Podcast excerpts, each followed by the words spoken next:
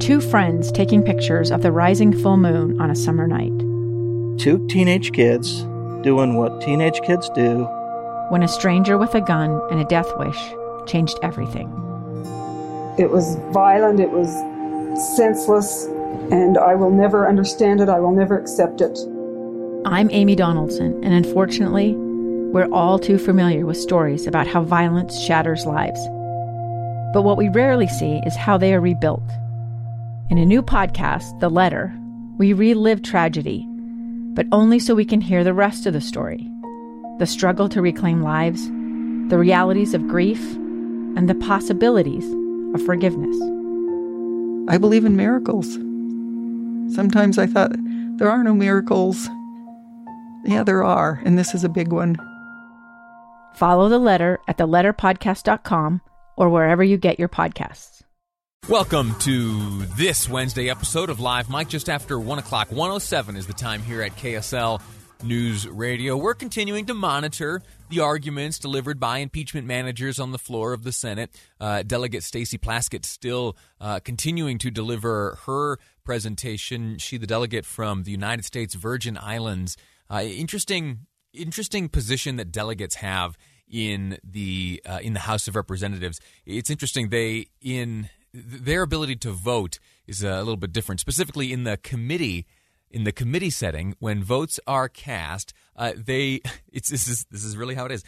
They can cast votes unless that vote would make a difference.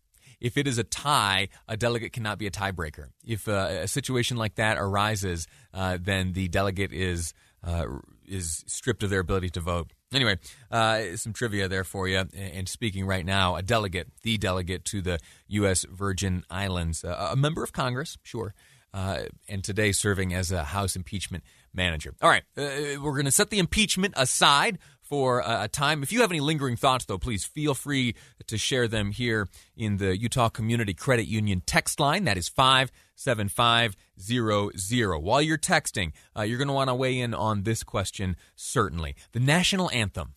The national anthem is a, a tradition that you and I have probably lived our entire lives uh, hearing that song, standing for that anthem, and expecting it. Uh, as we get ready to enter the, the field of sport, right? Before almost every athletic competition here in this country, the national anthem is played. I can remember when I was in junior high and we would have soccer games. There would be a, a little boombox or something that would play a cassette tape uh, with the national anthem on it, and to to amplify the sound a little bit, I remember the uh, announcer would take one of those megaphones and hold it up to uh, the boombox and push the little button, so from the megaphone the national anthem would play. The national anthem before sports is, I mean, that's a tradition that, I mean, that that's how, how do you do anything different, right? It's been the case for almost 100 years. Anyway, the reason I bring it up is uh, owner of the Dallas Mavericks, Mark Cuban, uh, a man whose position is far more than just the owner of a, a basketball team. He inserts himself uh, in in all the current events taking place. You'll see him uh, acting as a pundit on the 24 hour uh, news channels. And in fact, I think it, not too long ago, uh, Dave and Debbie here uh, had him as a guest on, on their program talking about some financial plans he had for our country. Anyway, the reason I bring him up is it turns out that he this season has not been playing the national anthem at Dallas Mavericks games. Eh, someone noticed it, and uh, it has become a headline today that the Dallas Mavericks have not been playing uh, the the national anthem in its 13 home games uh, up until now. Before the commercial break, I thought that this was a, a going to be a conversation about one individual who had gone astray and was stirring up all of this controversy uh, in an effort to, who knows, get attention or communicate some point. I, I'm not sure. But something very fascinating happened, quite literally, in the in the last 15 minutes. Uh, I just got word that the NBA has instructed all teams. Well, here, let me read you the statement issued by the NBA's chief communications officer, a gentleman named Mike Bass.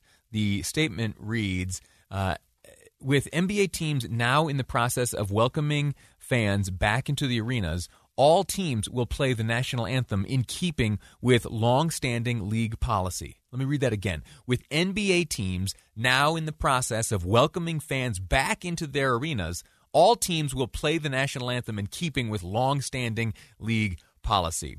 Okay, so that puts Cuban in an interesting uh, position. What does he have to say to that? Well, in response, uh, he said, We respect and always have respected the passion people have for the anthem and our country. I, Mark Cuban, have always stood for the anthem with the hand over my heart, no matter where I hear it played.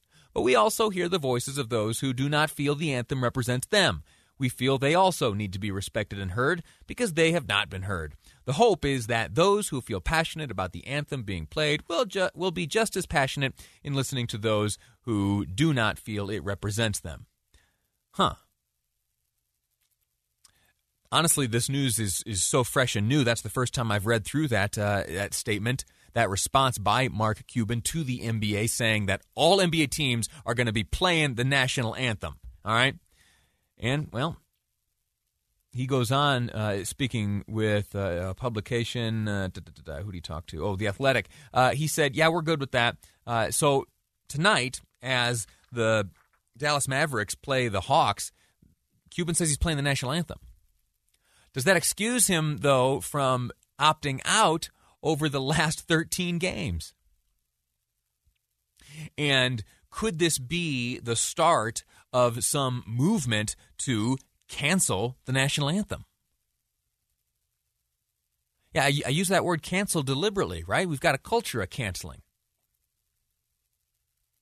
Does it now move uh, to the national anthem, the Star Spangled Banner? The Star Spangled Banner, uh, written by Francis Scott Key back in 1814. Adopted as our national anthem in 1931. And even before that, it was being played before sports contests. What do you think? 57500, that's the Utah Community Credit Union text line.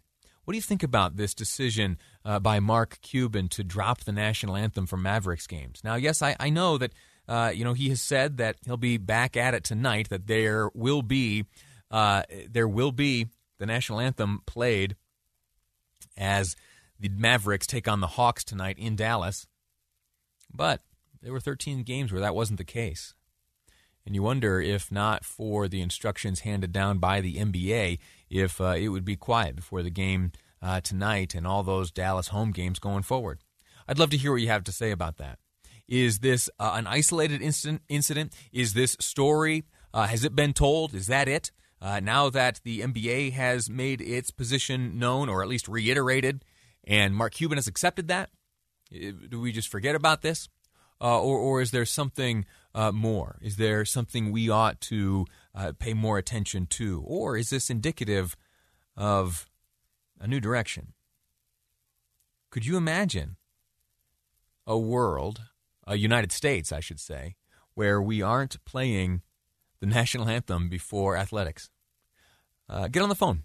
Let's talk about it. 801 575 8255. 801 KSL Talk is the number. 801 KSL Talk. Pick up the phone. Give me a call. Let's talk about the national anthem in sports. Your call's next on Live Mic. I'm Lee Lonsberry, and this is KSL News Radio. Welcome back to Live Mic. For the first 13 games of the Dallas Mavericks season, all the home games uh, were played without the national anthem beforehand. A decision made by owner Mark Cuban uh, really just making headlines today. Not sure if uh, we just didn't notice or who knows. For whatever reason, we're just now coming to realize uh, that Mark Cuban decided not to air the national anthem before uh, home games. And that was when we woke up this morning, that's all we knew. That was the sum total of the story. And I immediately thought to myself, oh my gosh, we got to see what people think about that. I put a question up on Facebook and uh, circulated the question around the newsroom, had some conversations uh, with some folks, uh, pretty much asking the question Is Mark Cuban right to drop the national anthem from Mavericks games? Uh, I'm going to get to those responses in just a moment. And in fact, Linda is hanging on the line now. We'll speak with Linda in just a moment. But let me give you the update. since the start of, of this show, in fact, less than 20 minutes ago, I got word that there has been word sent down by the NBA. In fact, the communications officer for the NBA, a gentleman named Mike Bass, said very briefly with NBA teams now in the process of welcoming fans back into their arenas, all teams will play the national anthem in keeping with long standing league policy. Cuban's response to that was uh, boiled down, okay, I'll play it. So now, game 14, the 14th home game, I should say, uh, tonight against the Atlanta Hawks will include the national anthem. And so, my question is why go down that route? Why make that decision? Why opt uh, out of airing the national anthem? It has, for nearly 100 years, been tradition to play it ahead of uh, sports competitions on almost all levels. I'm sure you can think of some exceptions, but I can remember, you know, soccer games when I was young, the national anthem being played on the boombox, amplified by the megaphone, there at Mount Morris Central. Well, let, me share Cuban's uh, full response, Uh, and then we'll go to the phones, texts, and social media responses. Cuban says this is again responding to the NBA saying, "Hey, listen, all NBA teams are playing the national anthem. That's the policy." Cuban responds, We respect and all we, interesting. We respect and always have respected the passion people have for the anthem and our country. I have always stood for the anthem with the hand over my heart, no matter where I hear it played. But we also hear the voices of those who do not feel the anthem represents them. We feel they also need to be respected and heard because they have not been heard.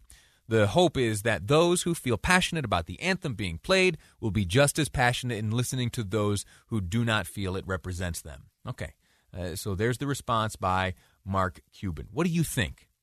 I've got some text messages here. Why don't you get on the phone line? Let me know. 57500, that's the text line, and 801 KSL Talk is the number to call to get here on the air. We'll go first to Linda, who joins us uh, with a view on this. Linda, uh, tell me how you feel about this whole deal. I think we need to have the the the Star Spangled Banner. The people need to realize that that represents the freedom, America, the freedom that they have to play their game. In some uh, foreign states, foreign countries, they probably wouldn't be able to play. And and if somebody has a problem with, they can maybe write to the senator or who whatever's causing them grief and not take it out on the national anthem. You know, that's kind of dumb. Yeah, well, Linda. But, you, you, you, bring up some interesting points, and I'm grateful to you for your call. Uh, it, it is an interesting question. Uh, those who, uh, you know, at least in the terms that Mark Cuban used, that that group of people who don't feel the national anthem represents them, why then uh, end the tradition for uh, the the rest of the folks. You know, uh, if you don't feel it represents you, uh, do you do you cancel it? I don't think so. Uh, anyway, let's go to the text messages real quickly here, and this is a, a common question that comes up, uh, and it is why sports. Why do we play the national anthem before sports, except for tradition? Well, when you're at an athletic competition, when you, uh, back in the olden days when we used to go to basketball games together, I guess they're starting to pick up a little bit now, but when we could fill arenas and stadiums shoulder to shoulder at all levels of uh, you know expertise, either the pros or at the high schools or wherever you go to see sports played, uh, you get in there shoulder to shoulder. The likelihood is that you are going to be standing shoulder to shoulder with folks who may not support uh, all of your views. Your morals and your political persuasions may not align. In fact, they certainly do not align. And yet, there is uh, an, opportunity to be reminded that you all part, that we are all part of uh, a nation above which flies the exact same flag. That's the way I view it. That's the thoughts, those are the thoughts that I have when standing in a setting like that, in an arena or on a field, when the national anthem plays. I take a chance to uh, look around and see the other people in the stands and see them there as my brothers and sisters and my friends uh, all getting together uh, to enjoy some sports. All right, we're not there uh, to to debate. We're not there for anything other than uh, to cheer on the team we support. Let's go back to the phone lines. Mr. Madison calls. Uh, sir, welcome to the program. How are you?